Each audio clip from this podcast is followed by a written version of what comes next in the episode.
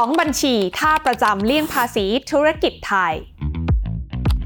ในการดำเนินธุรกิจนะคะสิ่งหนึ่งค่ะที่ทุกกิจการนั้นมีเป้าหมายเดียวกัน ก็คือสร้างให้เกิดกำไรสูงสุด ซึ่งกำไรเนี่ยนะคะก็จะถูกเอามาแบ่งปันให้กับทั้งผู้ถือหุ้น แล้วก็เจ้าของกิจการนั้นๆค่ะ แต่แน่นอนนะคะว่าเมื่อเรามีตัวเลขกำไรที่สูงเท่าไหร่ ค่าใช้จ่ายด้านภาษีนั้นก็จะเพิ่มขึ้นเป็นเงาตามตัว บางบริษัทนั้นนะคะเลือกที่จะใช้วิธีการบางอย่างค่ะในการจัดการภาษีหรือว่าหลีกเลี่ยงภาษีนะคะเพื่อที่จะทำให้ค่าใช้จ่ายตรงนี้น้อยลง ซึ่งวิธีนั้นเนี่ยนะคะส่วนใหญ่ก็จะเรียกกันว่าระบบบัญชี 2 เล่มค่ะแต่ว่าระบบบัญชี 2 เล่มนี้จริง ๆ แล้วมันคืออะไร ลงทุนแมทจะเล่าให้ฟัง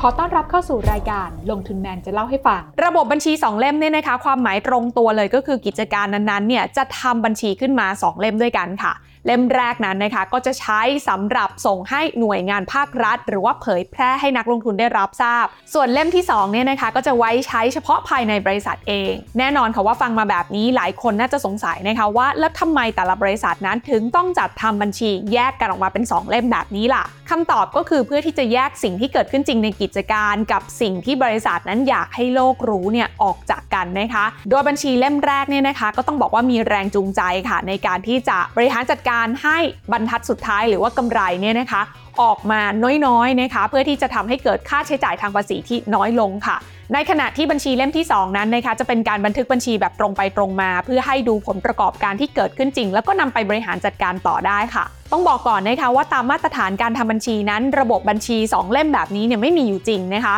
แต่บัญชี 2 เล่มแบบนี้เนี่ยเป็นสิ่งที่เกิดขึ้นในบางกิจการเท่านั้นนะคะที่เขาเอามาจัดการเรื่องของภาษีค่ะ ตามปกติแล้วเนี่ยนะคะในแต่ละไตรมาสหรือว่าในแต่ละปีเนี่ยกิจการต่างๆนะคะก็จะมีการรวบรวมข้อมูลทางการเงินต่างๆนะคะ มาจัดทำเป็นงบการเงิน หลังจากได้งบการเงินออกมาแล้ว ก็จะมีการจัดส่งนะคะให้กับหน่วยงานภาครัฐ ไม่ว่าจะเป็นกรมสัมภากร หรือว่ากรมพัฒนาธุรกิจการค้า แต่ถ้ากิจการนั้นๆเนี่ยอยู่ในตลาดหลักทรัพย์แห่งประเทศไทยนะคะก็จะต้องมีการนำส่งงบการเงินนี้ ไปให้ตลาดหลักทรัพย์แห่งประเทศไทย หรือสำนักงานคณะกรรมการกำกับหลักทรัพย์และตลาดหลักทรัพย์ หรือกรอตด้วย ซึ่งตัวภาษีที่แต่ละบริษัทนั้นต้องจ่ายเนี่ยก็จะเป็นการคำนวณออกมาจากงบการเงินตรงนี้เนี่ยแหละค่ะ แต่อาจจะมีการปรับปรุงรายการทางบัญชีบางรายการนะคะเพื่อให้สอดคล้องกับกฎเกณฑ์ที่กรมสัมภากรกำหนดไว้ โดยทั่วไปแล้วเนี่ยบริษัทที่มีกำไรมากค่าใช้จ่ายทางภาษีก็จะมากขึ้นเป็นเงาตามตัว หากไม่มีมาตรการลดหย่อนทางภาษีใดๆ เพิ่มเติมออกมาจากภาครัฐนะคะ ในบางบริษัทนั้นนะคะก็เลยเลือกที่จะใช้ช่องโหว่ทางภาษี หรือว่าช่องโหว่ทางกฎหมายบางประการมาช่วยนะคะ เพื่อที่จะทำให้บริษัทนั้นๆเนี่ยเสียค่าใช้จ่ายทางภาษีน้อยลง หรือบางบริษัทเนี่ยอาจจะมีกำไรสูง แต่ไม่เสียภาษีเลยก็เป็นได้เช่นกัน ซึ่งแนวทางหลักๆ ที่บริษัทนั้นมักจะเลือกใช้กันในการลดค่าใช้จ่ายด้านภาษีเนี่ย ก็จะมีทั้งบันทึกรายได้ให้ต่ำที่สุด สร้างค่าใช้จ่ายให้สูงที่สุด เพื่อที่จะทำให้ตัวเลขกำไรที่ใช้เป็นฐานในการคำนวณภาษีนั้น ดูออกมาต่ำที่สุดนั่นเองลองมาดูกันทีละส่วนค่ะ อย่างส่วนแรกเรื่องของรายได้เนี่ยนะคะ บางกิจการนั้นนะคะอาจพยายามหาวิธีหลบเลี่ยงการบันทึกรายได้ค่ะ หรือว่าบันทึกรายได้น้อยกว่าความเป็นจริง เช่น อาจจะให้ลูกค้าเนี่ยนะคะ จ่ายเป็นเงินสด หรืออาจจะให้โอนเข้าบัญชีส่วนตัวแทนโอนเข้าบัญชีของบริษัทนะคะ ซึ่งพอเป็นแบบนี้เนี่ยเวลาที่ไปบันทึกบัญชีเนี่ยเล่มที่ใช้ดูเองก็จะบันทึกกันอย่างถูกต้องตรงไปตรงมาค่ะ แต่เล่มที่จะใช้ยื่นภาษีให้กรมสรรพากรเห็นเนี่ยก็จะบันทึกรายได้ไม่เต็มจำนวนตามที่เกิดขึ้นจริง หรือเคยไหมคะเวลาที่เราไปซื้อของเนี่ยทางร้านค้าเขาจะถามเรานะคะว่าจะเปิดบินแวดไหมนะคะ เพราะร้านค้าเนี่ยจะมีการคิดราคาของสินค้าและบริการต่างกัน ระหว่างการเปิดแวดกับการไม่เปิดแวดนะคะโดยทั่วไปนะคะถ้าลูกค้าเลือกที่จะออกบินแบบมีแวดหรือว่าใบกำกับภาษีเนี่ยราคาของสินค้าและบริการก็มักจะแพงกว่าการไม่ออกบินที่มีแวดนะคะ เพราะอะไรถึงเป็นแบบนั้นก็เป็นเพราะว่าการที่ร้านค้านั้นต้องออกใบกำกับภาษี แปลว่ารายได้จากการขายสินค้าและบริการชิ้นนี้เนี่ยจะต้องนำเข้าไปคำนวณไว้นะคะ ในรายได้ที่จะต้องเสียภาษีนั่นเอง เหตุผลสำคัญของวิธีนี้นะคะ หากลูกค้าเลือกที่จะไม่เปิดบินแบบมีแวดเนี่ยทางกิจการนั้นจะสามารถเลือกได้นะคะที่จะไม่ต้องนำรายได้ส่วนนี้เข้ามาบันทึกไว้อยู่ในระบบบัญชี ซึ่งพอเป็นแบบนี้ตัวของรายได้และกำไรที่จะมาใช้คำนวณภาษีเนี่ยก็จะลดน้อยลงไปทันที ซึ่งกิจการต่างๆ ที่จะเลือกใช้วิธีการที่เล่าไปเมื่อสักครู่นี้เนี่ยส่วนใหญ่ก็จะเป็นกิจการขนาดเล็กอย่าง SME หรือว่าห้างหุ้นส่วนจำกัดต่างๆ ค่ะ หลังจากที่เราดูเรื่องของรายได้ไปแล้ว ทีนี้อีกส่วนหนึ่งที่เขานิยมทำกันก็คือการสร้างรายจ่ายให้สูงๆกันบ้างใช่ไหมคะเขาทำกันวิธีไหนกันบ้างลองมาดูกันค่ะ อันแรกเลยเนี่ยบริษัทหรือกิจการนั้นนะคะอาจจะมีการซื้อสินค้าและบริการในราคาที่สูงกว่าราคาตลาด หรือแม้กระทั่งมีการจ้างพนักงานแบบปลอมๆขึ้นมานะคะ เพื่อทำให้ส่วนของต้นทุนในการประกอบธุรกิจนั้นเพิ่มสูงขึ้นพอเป็นแบบนี้เนี่ยก็จะส่งผลให้กำไร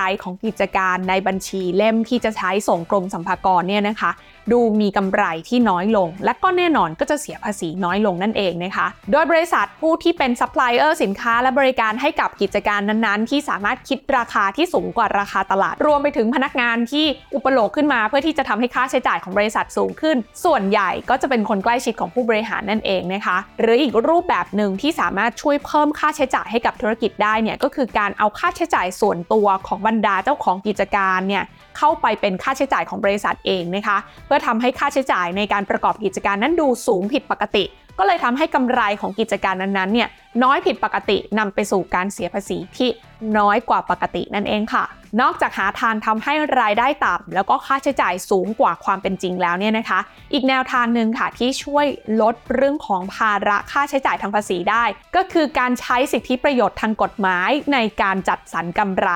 ตัวอย่างเช่น หากบริษัท A นั้นมีกำไร 10 ล้านบาทนะคะในการคำนวณภาษีนิติบุคคล ซึ่งปัจจุบันเนี่ยคิดอยู่ที่ 20%ก็จะเท่ากับว่าบริษัท A นั้นต้องเสียภาษีสูงถึง 2 ล้านบาท แต่หากผู้บริหารบริษัท A เลือกที่จะตั้งธุรกิจ SME ขึ้นมา 3 แห่ง แล้วสั่งสินค้าหรือบริการจาก SME ที่ตั้งขึ้นมาใหม่ทำให้บริษัท A เนี่ยมีค่าใช้จ่ายเพิ่มขึ้น แล้วก็มีกำไรลดลง ส่วน SME ของบริษัท A ก็จะมีรายได้และกำไรเพิ่มเข้ามาแทนค่ะ หรือเรียกอีกอย่างก็คือเป็นการถ่ายโอนกำไรจากบริษัท A แล้วก็กระจายไปตาม SME ที่ตั้งขึ้นใหม่ โดยพยายามจัดสรรให้ SME แต่ละแห่งเนี่ยมีกำไรไม่เกิน 3 ล้านบาท เพราะตามกฎหมายแล้วเนี่ยนะคะ ธุรกิจ SME เนี่ยจะถูกคิดภาษีเนี่ยตรา 15%หากมีกำไรไม่เกิน 3 ล้านบาท ก็จะเท่ากับว่ากำไรก้อนที่ควรจะถูกคิดภาษี 20%ของบริษัท A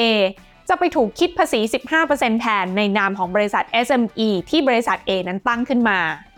ในขณะที่บริษัท A ก็จะจ่ายภาษีลดลงกว่าที่ควรจะเป็น หรืออาจจะไม่ต้องจ่ายเลย หากมีผลประกอบการขาดทุน โดยบริษัท SME ที่ตั้งมานั้นเนี่ยอาจจะตอบแทนผู้บริหาร หรือบริษัท A ด้วยวิธีอื่น ๆ แทนนะคะ ดังนั้นก็เลยสามารถสรุปได้ว่าบริษัท A เนี่ยสุดท้ายก็ยังได้ผลประโยชน์ครบถ้วนอยู่ดี แถมยังเสียภาษีลดลงอีกด้วย และนี่ก็เป็นตัวอย่างหนึ่งของวิธีในการบริหารจัดการภาษีเท่านั้นนะคะ ซึ่งจริง ๆ แล้วเนี่ยกิจการและบริษัทต่างๆ ก็จะมีวิธีอีกเยอะแยะมากมายในการจัดการภาษีของตัวเองค่ะ ยกตัวอย่างเช่น ไปทำธุรกรรมในดินแดนที่ปลอดภาษี หรือที่เรียกว่า tax haven ซึ่งก็มักจะเป็นท่าประจำของกิจการขนาดใหญ่หลาย ๆ กิจการที่เราเห็นกันค่ะแต่ทางนี้ต้องบอกเลยนะคะว่าจริง ๆ แล้วเนี่ยการจัดทำบัญชี 2 เล่มนั้นเป็นสิ่งที่ไม่ควรทำนะคะ เพราะว่าการจัดทำบัญชีที่เราใช้ส่งกรมสัมภากร ที่ไม่ถูกต้องครบถ้วนนั้นเนี่ยถือว่าเป็นเรื่องที่ผิดกฎหมาย แล้วก็ผิดจริยธรรมนะคะ เพราะในปัจจุบันเนี่ยหน่วยงานภาครัฐ อย่างกรมสัมภากรเองก็มีเทคโนโลยีในการไปจัดเก็บข้อมูลได้อย่างแม่นยำมากขึ้นทำให้เรื่องของการหลีกเลี่ยงภาษี หรือว่าบริหารจัดการภาษีสำหรับกิจการที่เคยทำได้ในอดีตเนี่ยทำได้ยากขึ้นกว่าแต่ก่อน รวมทั้งธุรกิจที่กำไรน้อยในวันนี้เนี่ยนะคะบางทีเนี่ยในอนาคตข้างหน้าถ้าเราอยากจะต้องการขยายกิจการแล้วมีคนมาขอดูเรื่องของบัญชีของเรา แล้วพบว่าเอ๊ะจริง ๆ แล้ว เรากำไรไม่ได้เยอะอย่างที่คิดไว้เนี่ยนะคะ ก็อาจจะทำให้บรรดาเจ้าหนี้หรือผู้ร่วมทุนรายอื่นเนี่ยมองว่ากิจการของเราไม่ได้มีความแข็งแกร่งเพียงพอก็ได้เหมือนกัน โดยเฉพาะในส่วนของเจ้าหนี้เนี่ยนะคะ ที่เขาอาจจะมองว่าธุรกิจของเราเนี่ยเครดิตไม่ดี ส่งผลให้อาจจะกู้เงินไม่ผ่าน หรือว่าถ้ากู้ผ่านก็อาจจะได้ดอกเบี้ยในอัตราดอกเบี้ยที่สูง นอกจากนี้เนี่ยการจัดทำบัญชี 2 เล่มก็ยังทำให้เกิดต้นทุนต่างๆ ตามมาอีกเยอะแยะนะคะ ไม่ว่าจะเป็นค่าเสียเวลาค่าบุคลากร รวมไปถึงค่าใช้จ่ายต่างๆ ในการจัดทำบัญชีทั้ง 2 เล่มเพื่อที่จะหลบเลี่ยงภาษีที่เกิดขึ้นด้วยดังนั้นสรุปสั้นๆ ง่าย ๆ ก็คือการจัดทำบัญชี 2 เล่ม ถึงแม้ว่าจะดูเป็นสิ่งที่ทำกันเป็นปกติในโลกธุรกิจนะคะ แต่ณวันนี้เนี่ยก็ต้องมองว่า การจัดทำบัญชี 2 เล่มนี้ ถึงแม้อาจจะทำให้ธุรกิจนั้นจ่ายภาษีได้น้อยลงกันไปบ้าง แต่ถ้าพูดถึงต้นทุนต่างๆ รวมไปถึงโอกาสในอนาคตที่อาจจะเสียไป จากการจ่ายดอกเบี้ยที่แพงขึ้น หรือการขยายธุรกิจได้ยากขึ้นแล้วแล้วก็มันอาจจะไม่คุ้มกันก็ได้เช่นกันค่ะ